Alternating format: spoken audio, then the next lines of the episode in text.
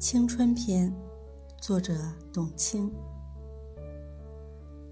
人生有一首诗，当我们拥有它的时候，往往并没有读懂它；而当我们能够读懂它的时候，它却早已远去。